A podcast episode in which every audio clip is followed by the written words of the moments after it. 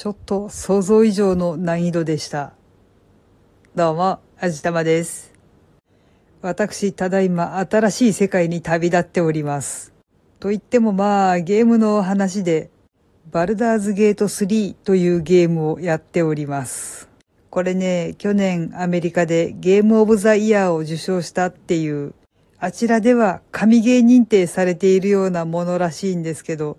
日本での評価が微妙にいまいちなんですよね。でも攻略動画とかを見て、これはもしかすると面白いかもしれないと思って、新年早々にその世界に旅立ってみたわけなんですけど、これが想像以上に難しかったんですよね。私もまだまだ勉強不足なので、ちゃんと説明できるかどうかわからないんですけど、このゲームもともとはダンジョンズドラゴンズというテーブルトーク RPG まあ、シナリオに沿って紙と鉛筆とサイコロを使って戦闘とか探索とかを進めていくっていう、まあ、いわゆるパソコンとかゲーム機とかで遊ぶ RPG の一番大元みたいな、そんな存在のゲームなんですけど、まあ、先ほどもお話しした通り、紙と鉛筆とサイコロを使って戦闘とか探索とかを進めていくっていう、とてもシンプルかつ奥の深いゲームだったりするんですけど、それを原作というかまあ元にして作られたのがこのバルダーズ3というゲームなんですよ。3ということは1とか2とかがあるみたいなんですけど、そこら辺は私にはよくわかりません。ごめんなさい。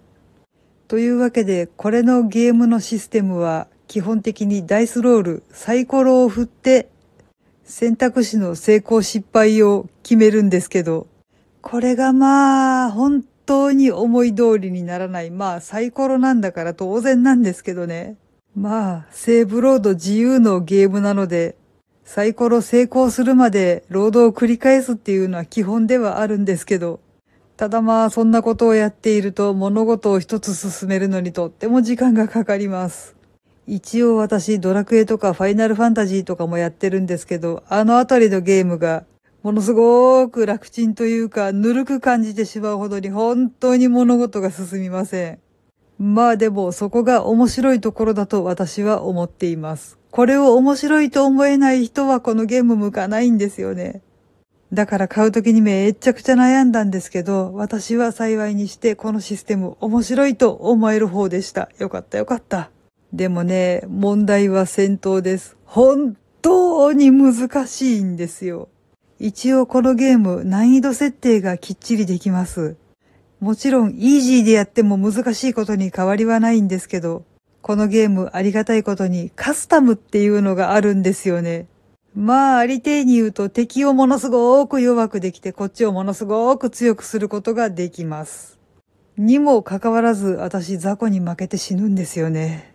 えー、まあもちろん私が下手くそだからっていうのもあるんですけど、このゲーム自体が本当に難しいんですよ。とりあえず一番ネックになってるのが命中率というやつです。攻撃だとか魔法だとかが相手に当たるかどうかっていう判定ですね。これがね、結構な確率でね、ミスるんですよ。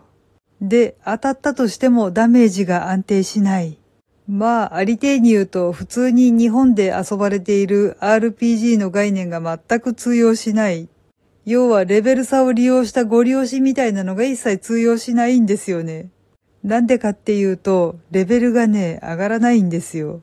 これもまた驚くところなんですけど、実はこのゲーム、場所によってもらえる経験値の総数が決まっています。どういうことかっていうと、イベントを一つクリアすると、そこで経験値稼ぎができません。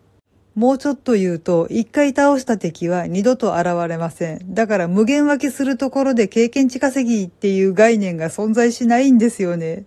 なので、敵を倒さないとレベルアップできない。でも、その敵が強くて勝てないもんだから、経験値がもらえなくてレベルが上がらないっていうめちゃくちゃな悪循環に陥ります。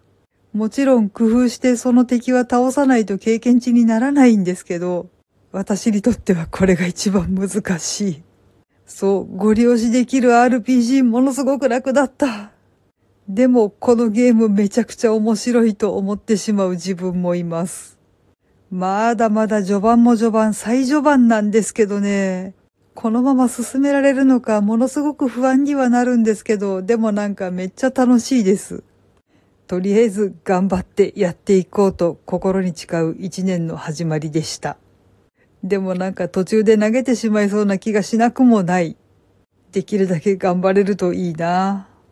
ああ、あと余談なんですけど、このゲームセロレートが Z です。つまり R18 なんですよね。平たく言うと、エロ要素もグロ要素も満載ということです。私、グロ体制はあるんだけどなエロの方はちょっと辛いなっていうか、苦手っていうか嫌いっていうか、